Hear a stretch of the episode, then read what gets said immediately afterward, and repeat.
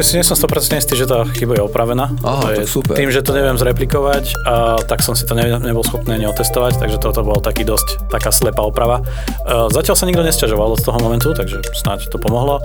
A trvalo to celkom dlho, lebo toto bola zase, ako hovorím, jedna z tých vecí, ku ktorým človek sa nevie dopracovať, že čo tam presne bolo zle.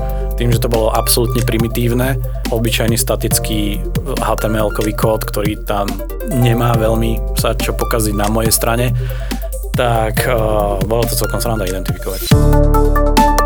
Ajťáci. Datalan podcast. Frontend a backend. Prosím, nemýlme si to s forehandom a backendom. To je úplne niečo iné.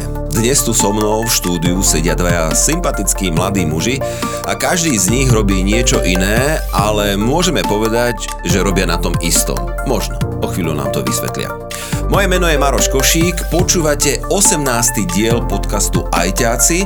No a našimi dnešnými hostiami sú Boris Novák a Patrik Kolár zo spoločnosti Datalan. Boris, Patrik, vitajte. Čaute. Ahoj. Ajťáci. Datalan podcast. No chalani s úsmevom, prebudíme sa, toto takto, takto ajťaci pracujú, že dokedy ste kódovali včera v noci? Patrik, priznaj sa. Mm, včera do 8 asi večer. Len do 8? No, to Boris? Ja som končil nejaké 11. No, tak toto je už lepší ajťák, tak, lebo predstava, vieš, nás, neajťákov je taká, že do druhej, do tretej ráno to búchate, je. Záleží, kedy sa človek, kedy človek stáva, takže... kedy človek stáva, presne. Uh, Patrik, ty si frontendista alebo backendista? Ja som full stack, ale teraz sa špecializujem hlavne na frontend.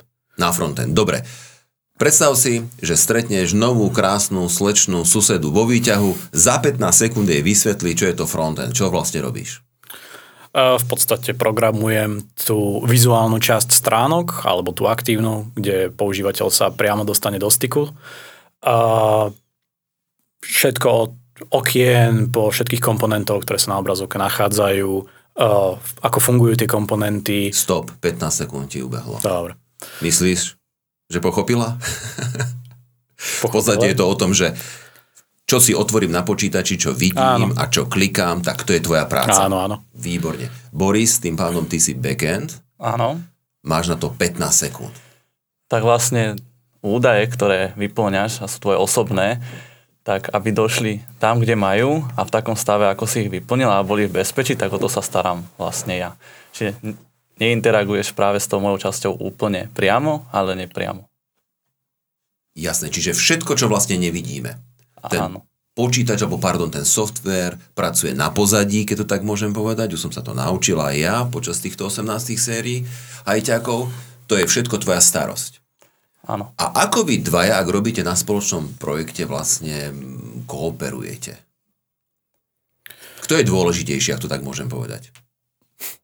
Nikto nie je dôležitejší. Projektový manažer, ktorý zadáva robotu, že? Á, aj. Dobre, Paťo, tak poď vysvetliť. Napríklad máme... Aký teraz projekt robíte v Datalane, na ktorom robíte obidvaja? Uh, teraz pracujeme na dátovom manažmente pre nejaké obce a kraje. Uh, a kto je dôležitejší, tak v podstate ani jeden je dôležitejší, lebo jedna časť zabezpečuje interakciu užívateľa a druhá zabezpečuje tú logiku tej samotnej aplikácie, zjednodušene povedané. Uh, ale skôr ide o to, že uh, každý robí inú časť toho projektu. To je ako stavanie dom, domu. Čo je dôležitejšie? Či nám dom stojí, čo je asi dôležitejšie, ale že aj ako s tým domom, ako, aký je jeho layout, uh, ako vyzerajú tie miestnosti, ako sa používajú tie miestnosti. Je to v podstate obidve časti sú dôležité. Čiže vy dvaja, aby ste spolu kooperovali, potrebujete mať zadaný projekt, to je záležitosť samozrejme asi projektového manažéra a tak ďalej a tak ďalej. A začne sa, predpokladám, asi tým backendom, tým vnútrom, aby to nejako fungovalo. Boris, alebo mýlim sa? Tak, aby nejaké dáta mohli dotekať aj o, a s nimi pracovať na frontende, tak treba nejakú interakciu s backendom, ale hlavne, aby, aby tá aplikácia mala aj nejakú hlavu a petu, je potreba, aby tieto dva smery spolu spolupracovali aj na nejakej, nejakom návrhu.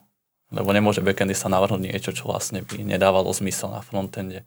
A, a preto vlastne je aj potrebné, aby sme sa pozerali vlastne na, tie, na, tie, na ten problém z oboch strán. Mhm. A keď robíte spolu na projekte, tak vy aj spolu komunikujete, že sa normálne rozprávate, idete, dajme tomu na kávičku a poviete si, že čo a ako. Ako vyzerá taká debata aj ťako? Predvedte mi to. Áno, ešte jedna vec, že v No. podstate obidva, obidve tie časti sú od seba nezávislé. Oni dokážu žiť same od seba. Klientská aplikácia dokáže žiť sama od seba, aj napríklad ten backend, alebo teda API dokáže žiť sama, bez klientskej, tej klientskej časti. Takže oni sú nezávislé, ale potom oni medzi sebou komunikujú na základe rôznych protokolov. Či už je to uh, restová API, ktorá používa restové služby, uh, alebo používame niečo iné, tak v podstate uh, vytvoríme komunikáciu medzi týmito dvoma uh, aplikáciami, uh, ktoré, medzi se, ktoré spravia tok dát, či už jednosmerne, obojsmerne a na základe tohto sme spolu schopní komunikovať. To sú tie protokoly, hej? Áno. No ako, dajme tomu, však sa vás pýtam, teraz robíte pre tú verejnú správu, máte nejaký projekt, aby starosta si, dajme tomu, pozrel, koľko má zaplatených daní za psov, hovorím teraz príklad, tak to ste museli vydať nejakým spôsobom dohromady. A teraz vy dvaja, keď sedíte nad tým, tak ako sa bavíte, ja neviem, že Boris, chýba mi toto a toto, musíš mi to dokodiť, nie Paťo, máš to tam a tam, len sa preklikni do druhého okna, alebo čo si hovoríte, ako to funguje? Tak vlastne tam urobíme si nejaký task alebo nejakú úlohu a ku nej si vlastne rozdelíme úlohy, ktoré budeme mať na starosti backend, ktoré budeme mať na starosti frontend a vlastne tam sa aj vyšpecifikuje to, v akom formáte a majú prísť tie dáta na, na tú frontendovú stranu, aby napríklad vedel tie dáta zobraziť tomu starostovi. Mhm. Čiže vlastne a backend vlastne zaroč, zabezpečuje aj to, že ako sú tie dáta ukladané, keď ich predtým niekto uloží. Čiže do databáze. A tá časová náročnosť je to taká rovnaká na obidvoch stranách, na frontende aj na backende, alebo môžete používať rôzne nástroje, rôzne túly, že si pomôžeš, zrýchliš niečo a tým pádom si možno, ja neviem, Paťo v popredí a teraz čakáš na Borisa, alebo opačne. Tie, e, rýchlosť vývoja nemusí byť rovnaká. E, Samozrejme tam tie tooly sú aj na frontende, aj na backende. Um, ale záleží do akej hĺbky ideme. Ak sa viacej sústredíme na frontend, môžeme pridať hrozne veľa vecí, ako sú animácie, ktoré zaberajú celkom dosť veľa času, alebo hovorím, môžeme sa zaseknúť na kopec iných veciach, um, ktoré na backende v podstate nie sú. Hlavne o tie vizuálne prvky, tam musíme riešiť to, ako to vyzerá, farbičky, veľkosti okien, o, aké je tam písmo. To O, musíš riešiť ty na frontende. áno. A čo robíš, Boris, zatiaľ ty? Kým Paťo rieši farbičky, tak ty čo? Tak ja mu vlastne pripravujem dáta. Vlastne ako budú ukladané a vytváram mu nejaké tie API, ako sme rozprávali, čiže vlastne nejaké dopity, pomocou ktorých tie dáta môže ukladať, Áno. môže ich meniť, môže si ich získavať, aby ich mohol zobrazovať. Čiže vlastne toto je taká starosť vlastne. A hlavne to, aby tie dáta boli bezpečne uchovávané.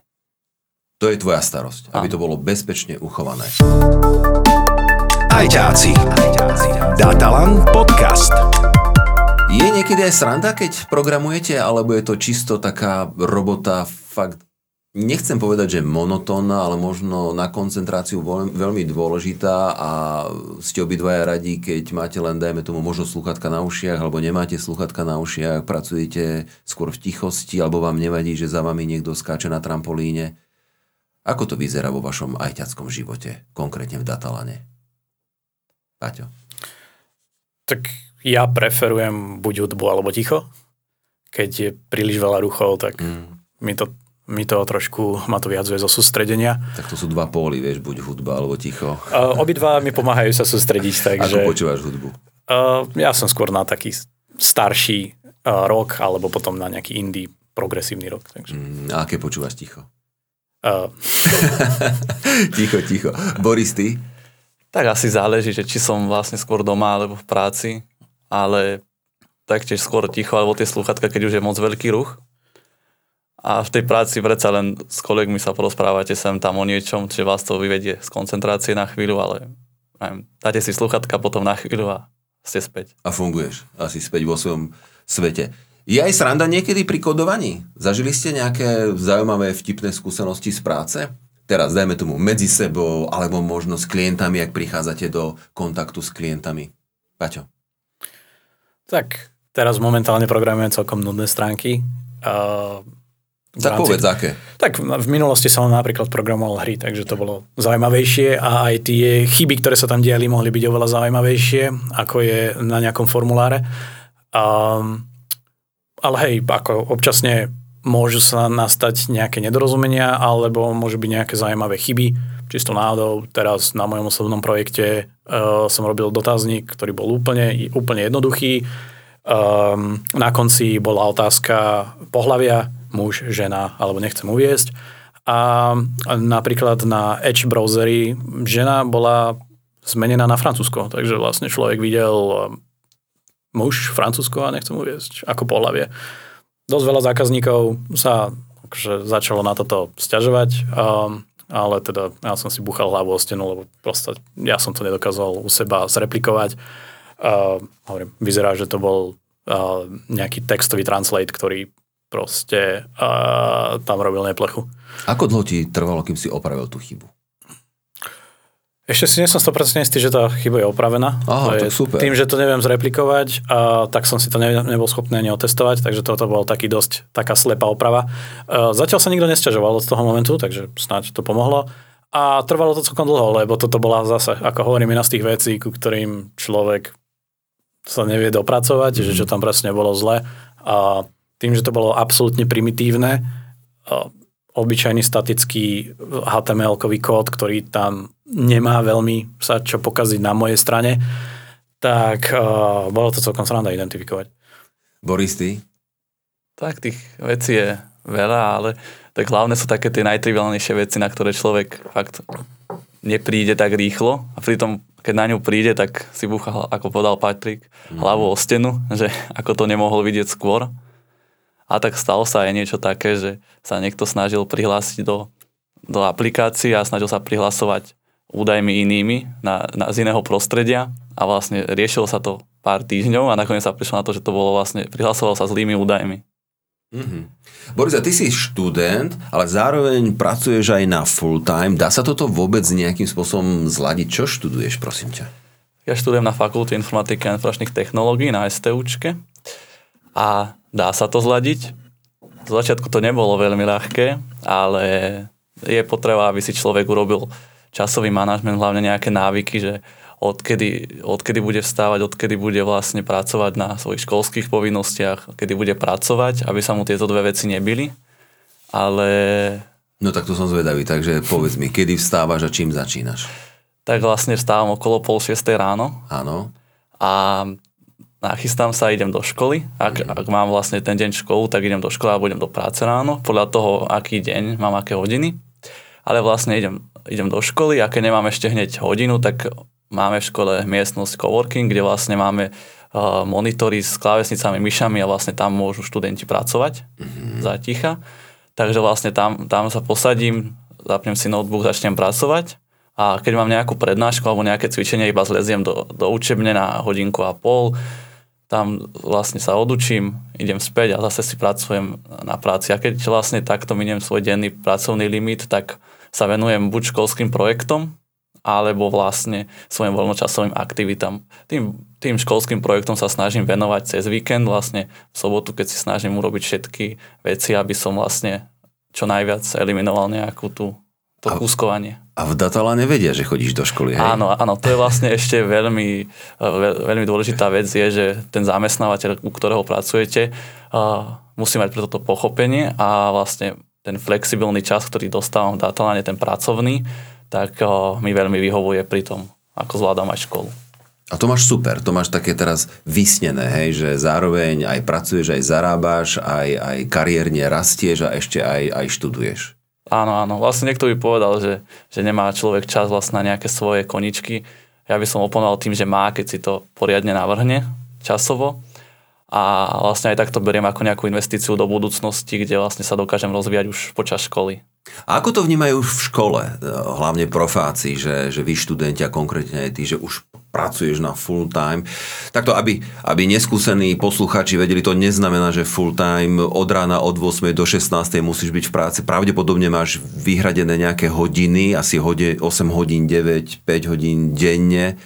pre zamestnávateľa, pre ktorého pracuješ, pre Datalan a musíš to odrobiť, tie tasky. Ale... Áno, áno. Vlastne snažím sa robiť 8 hodín denne, čiže si aj ten, ten denný pracovný limit takto plánujem. A v škole vlastne u nás je tak, že väčšina študentov pracuje, nepracuje full time, pracuje skôr na nejaký part time, nejakých 4 hodín, nejakých 20 hodín do týždňa a menej. A vlastne tí pro, profesori, oni ako keby, my to nemôžeme dávať pre tú školu, hej, že oni, oni nám to neospravedlnia ako keby, takže musíme sa my zariadiť tak, aby to fungovalo. Ale berú to profesori a pedagógovia, že je to fajn, že ste už v praxi. Áno, to áno. No tak klobúk dole, držím palce. Paťo, ty ako, aká je tvoja dráha? Ty len pracuješ, do školy už nechodíš, alebo si skončil asi v prvom ročníku ako všetci géniovia, nie? A povedal si si, že škola mi už nič nedá, idem rovno do života? Ja som študoval v zahraničí, takže... Kde si študoval? V Anglicku. V Anglicku. A čo si študoval? Uh, computing science, takže v podstate tiež. Takže normálne klasický 5-6 rokov, alebo ako dlho sa to študuje? Uh, 3 roky bakalár a mm. 1 rok magister. Výborne. Si doštudoval a vrátil si sa. Prečo si nezostal v Anglicku? Mm, bol som, ešte som žil za pár rokov v Anglicku, ale jak prišiel COVID, tak uh, boli nejaké zdravotné problémy v rodine, tak som mm-hmm, sa mhm, vrátil a nejak, a nejak som tu už zostal. Nejak si tu už zostal. Aká ste partička v Datalane? Chalani, obidva ste mladí, čo je super a z Datalanu väčšinou nám chodia takíto rýchli, geniálni, mladí ľudia, veľmi dobre sa s vami, a to je aj pozdrav do Datalanu, nakrúcajú tieto, tieto podcasty. Ja mám z vás pocit, že ste tam taká príjemná partička, že, že viete, čo robíte, prečo to robíte, že to má zmysel. Paťo. Mm. Či dáme slovo Borisovi? tak ja aj keď som nastupoval vlastne do firmy, tak ešte keď som bol v našom týme, tak tam, tam bolo veľa takto mladších, mladších e, ľudí a veľmi sme si sadli, čiže ten kolektív je tam fakt, fakt dobrý a aj tie vzťahy sú medzi týmito ľuďmi myslím si, že veľmi privetivé a, a ten čas, vlastne, ktorý trávime aj v tej firme, aj tie spoločné obedy alebo takto, kde chodíme, tak uh, myslím si, že za mňa je to fajn. A vlastne aj to je jedna z vecí, prečo aj nás baví chodiť do tej práce. Jasné, to je dôležité. Otázka na obi dvoch. Paťo, začnem tebou. Dá sa, alebo naučí ťa škola, dajme tomu v zahraničí, ty si bol v Anglicku, ako si spomenul, naučí ťa tá škola toľko, že to hneď vieš e, aplikovať do praxe, alebo je to len taká, tá škola taká predprípravka a to školstvo v zahraničí podľa teba vo vašej chalani oblasti IT je, je na vyššej úrovni? Ja to neviem veľmi dobre porovnať, keďže som študoval len v zahraničí. A viem si to len porovnať s ľuďmi, ktorí mi v podstate opisujú, aké je to na Slovensku. No, tak to porovnaj. Um, zdá sa mi, že je to trošičku viacej praktické v zahraničí. Um, napríklad my sme mali len jednu hodinu teórie a 4 hodiny praxe. Aj veľa predmetov sme mali veľmi prakticko založené. V podstate z tých teoretických sme mali len projektový manažment a uh, počítačové právo a etiku skoro všetko ostatné už bolo nejakým spôsobom prakticky prevedené. Z toho dôvodu to aj dosť pomáhalo sa potom rozbehnúť v práci, ale ja by som povedal, že štúdium je asi na takej úrovni, ako je vodičák. Človek naučia základy šoferovania, ale to z neho ešte nerobí dobrého šofera.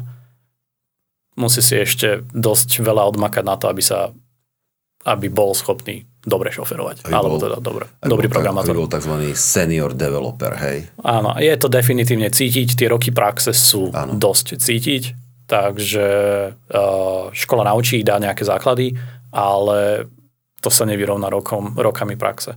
Jasné. Boris, ty to ako vnímaš? Slovenské školstvo a, a tá prax. Čo ti dáva viac? Tak vlastne, aké, ja som začal robiť už v prváku, Čiže ja som vlastne veľa sa naučil v práci. A tým pádom... teraz si koľka tak? Teraz si... Teraz som prvák na inžinierskom. Áno. Začal som v prváku na bakalárskom. Aha, tak, aby som to rozumel, áno. No a vlastne uh, hlavné je to, že vlastne tá práca mi dala veľa a tým pádom som si uľahčoval štúdium. Lebo čo som mhm. vlastne v práci sa ako keby naučil, alebo proste som sa zdokonalil, tak vlastne tie predmety, ktoré sme mali, tak boli ľahšie. Ale Áno, škola, naša škola bola špecifikovaná tak, že každým tým semestrom nás pripravovala viac a viac na tú prax, ale ako povedal Patrik, je to iba nejaký základ, ktorý tu máš a vlastne skončíš školu, ale plávať už musí ten človek. Že, že dali mu nejakú pomôcku, ale už to musí sa zlepšiť sám. Ajťáci. Datalan podcast. Chalani, vy ako typickí predstaviteľa mladých ITčkárov pociťujete nejakú frustráciu na Slovensku, že, poviem príklad, digitalizácia napreduje pomaly, veci nefungujú tak, ako by mali fungovať. Paťo, ty máš skúsenosť teda zo zahraničia, tam možno, že nám to vieš bližšie porovnať, že sú makáči a makáči. Čo vás najviac trápi, čo by ste možno chceli zmeniť, ak by som to mal takto zjednodušiť, Paťo? Tak ten vývoj je určite pomalší na Slovensku. A je to asi aj pravda, jak sa hovorí, že Slovensko je 10 rokov pozadu, čo sa týka v porovnaní napríklad s takým Londýnom. Je to častokrát vidieť na tých uh, štátnych, uh, na nejakých tých štátnych produktoch. Najviac je to asi vidieť na veciach, ako sú doprava, ale to sa neodvíja len čisto od nášho vývoja, ale aj trochu od mentality ľudí.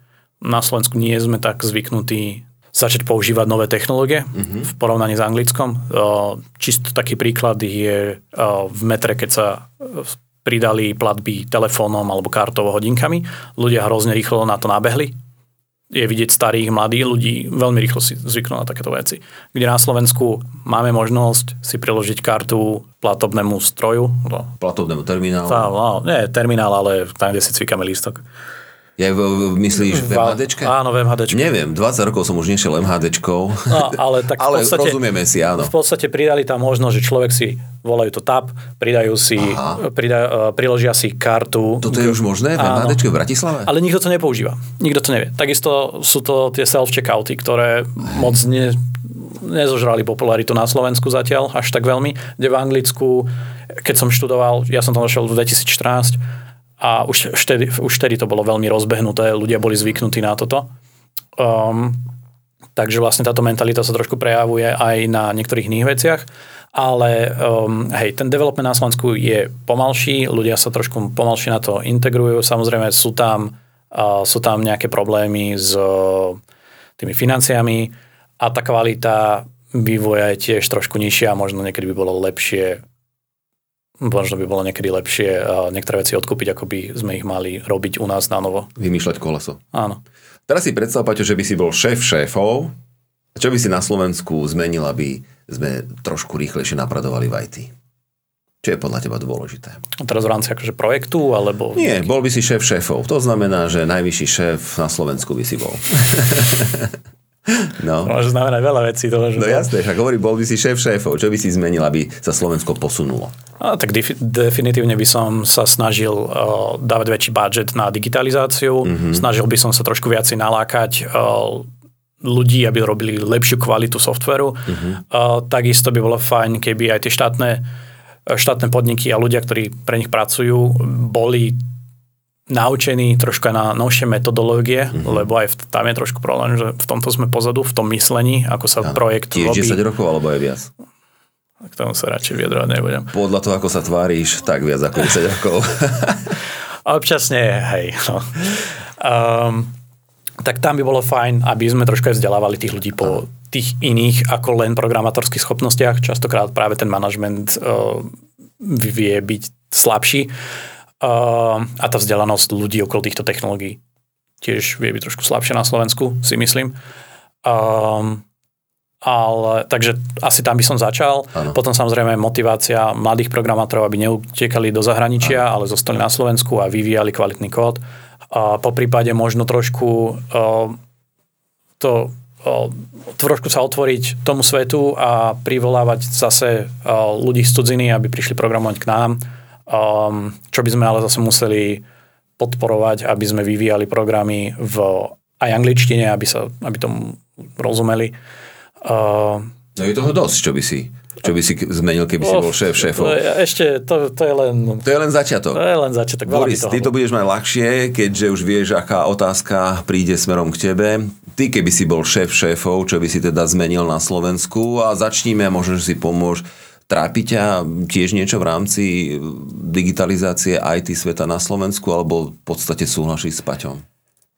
Ja súhlasím s Paťom, by som možno doplnil, ja mám aj veľa kamarátov, ktorí takto pracujú a tiež počúvam aj od nich, že vlastne ten nejaký projektový manažment a projekty vlastne niekde riadia ľudia, ktorí vlastne nemajú tú technickú zdatnosť a niekedy nedokážu odhadovať tie časy alebo vlastne tie úlohy tak, aby, aby to bolo zvládnutelné a potom vlastne sa dostáva častokrát ten človek alebo ten programátor do nejakého časového sklzu, za ktorý vlastne on ani nemôže, lebo niekto slúbil niečo, čo vlastne nebolo za ten čas dodržateľné. Čo vlastne toto sa častokrát deje vo veľa firmách, aj čo vlastne od kolegov alebo od kamarátov vlastne zo školy. Taktiež počujem. Chalani, vy obidvaja patríte k tej mladej generácii ajťákov, programátorov. By som povedal, že už by sme vás mohli pokladať za národný poklad tejto krajiny. Čo vás drží tu na Slovensku, aby ste v úvodzovkách nezdrhli do zahraničia. Áno, samozrejme, je tu ešte škola, Paťo, ty si mal nejaké dôvody, prečo sa vrátiť, ale ten život beží ďalej. Nechcem teraz počuť, či sa chystáte von alebo nie, ale zatiaľ ste tu. Čo vás tu drží? Partia, kolektív, peniaze, frajerky, frajeri? Rodina. Rodina. Rodina a človek má aj trošku túžbu sa snažiť to tu trošku zlepšiť nejakým spôsobom. Mm-hmm. A preto aj som sa, sa rozhodol pracovať v štátnej správe, že snáď niečo by sme tu dosiahli. Čiže idea ťa zatiaľ drží. Idea, ale viacej rodina. A viacej rodina, jasne. Boro? Má, má to asi podobne ako Patrik. Vlastne tiež, ako povedal, že keď sa tu chceme nejako digitálne zlepšiť, tak vlastne potrebujeme, aby tí programátori neodchádzali do zahraničia, ale pracovali tu. Tak vlastne tiež tak, že možno nájdem nejaký kolektív alebo nejakých ľudí, možno aj nejakú skupinu ľudí, s ktorou človek môže niečo zlepšiť. Jasné. E, podľa vás bude to nutnosť pre Slovákov, aby v budúcnosti každý ovládal aspoň základy možno programovania alebo narábania s nejakým IT, teraz neviem, či poviem správne, prístrojom alebo s technológiami? Tak neviem, či zrovna nutnosť, ale definitívne to bude výhodou. Uh-huh. Podľa mňa skoro každý človek by už mal pracovať na tých technických, uh, na tých technických skilloch, hlavne uh, keď sa teraz pozrieme okolo nás, technológia všade. Či už sa bavíme o počítačoch, telefónoch, o hociakých zariadeniach, už tomu človek neutečie. A, a verím tomu, že to sa bude len a len umocňovať, takže základy programovania sú dosť dobrá vec, aby človek mal aspoň nejaké také pochopenie, ako veci fungujú. Myslím si, že to by mohlo trošku uh, nabehnúť na nejaké také trošku iné zmýšľanie, na také viacej analytickejšie, kritickejšie a logickejšie. Uh-huh. Uh, takže verím, že viacej ide skôr o tú mentalitu ako tie, ten skill, ktorý nadobudne, uh-huh. lebo so základmi programovania človek síce vytvorí veci, ale akože na nejakej inda, industry scale sa veľmi ďaleko s tým človek nedostane, bohužiaľ v tejto dobe, hlavne s tým, jak tá technológia napreduje, tak veci, ktoré a sa človek naučí, sú veľmi častokrát už outdatenuté. Čiže ale taký základ, aspoň, alebo rozsah nejakých vedomostí by bolo fajn. A, rozširovanie tých technických skillov, mm-hmm. určite to programovanie aj v rámci toho technického skillu, mm-hmm. o pochopení, ako tie prístroje vlastne fungujú, ako ten software funguje, je určite výhodou a vždycky bude výhodou. Boris, ty máš na to aký názor? Tak myslím si, že vlastne nebude potrebovať každý, vedieť programovať, určite bude potrebovať vedieť to, že ako to funguje, nejak približne iba, nejaké, na, nejaké úplnej diaľky. Lebo častokrát ľudia chcú niečo napríklad, čo vlastne není moc bezpečné a nechápu, prečo to není bezpečné. Čiže vlastne na nejaké takéto pochopenie, aby to bolo lepšie. Ale určite bude treba viac ľudí, ktorí budú vedieť programovať alebo vlastne sa orientovať v tom IT svete, keďže tá digitalizácia rastie enormným tempom za posledné roky a vlastne aj zo školy viem, že, že tie školy nedokážu len tak naraz vychrliť veľa ľudí, pretože aby aj tie úrovne tých prác boli nejaké, tak nemôžu zrazu navýšiť veľké kapacity. Čiže vlastne Rozumiem. Boris, premýšľal si niekedy nad tým, že by si, alebo zamyslel si sa, že chcel by som robiť na takomto a na takomto projekte. Lá, láka ťa niečo špeciálne? Alebo zatiaľ bereš to, čo je a ideš svojou cestou študenta a samozrejme aj aj developera alebo programátora Datalanu? Tak ja som vždy vlastne chcel vytvoriť niečo, čo by ľuďom uľahčovalo každodenný mm-hmm. život a vlastne v tejto štátnej správe má človek aj takú tú možnosť, že vlastne to, čo sa vytvorí, budú naozaj tí ľudia používať a bude im to uľahčovať niektoré činnosti toho každodenného dňa. Znešené. No. To je dôležité. Paťo, ty premýšľal si nad nejakým super projektom, na ktorom by si chcel robiť, alebo zatiaľ, zatiaľ si v pohode a tiež ideš v tej ja vznešenosti, v tej idei, že chcete to tu pohnúť trošku na tomto našom malom Slovensku? Áno, v tomto taký stereotypný, ja som vždy chcel robiť hry a Jasne. to som si aj otestoval. Uh-huh. Sranda to bola, platené je to bohužiaľ menej, ako sú uh-huh, ako je iný software, ale hovorím, bola to sranda a som celkom hrdý aj za to, čo sme tam spravili. To je fajn. No a posledná otázka. Chalani, tu dávame vždy e, každému hostovi, ktorý tu u nás je. Boris, začnem u teba. A máš nejaký vzor z tvojho technologického IT sveta? Tak asi ani moc, akože nie taký, že úplný vzor, a tak jeden z nich bol Steve Jobs. Mm.